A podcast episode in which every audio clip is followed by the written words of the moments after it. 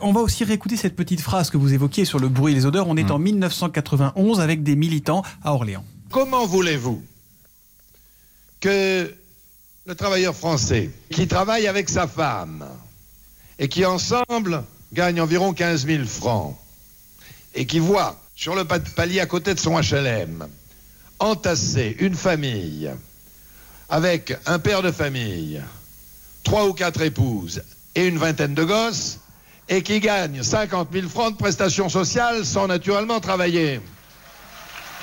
Si vous ajoutez à cela le bruit et l'odeur, eh bien, le travailleur français sur le palier devient fou. Et ce n'est pas être raciste que de dire cela. Nous n'avons plus les moyens d'honorer le regroupement familial.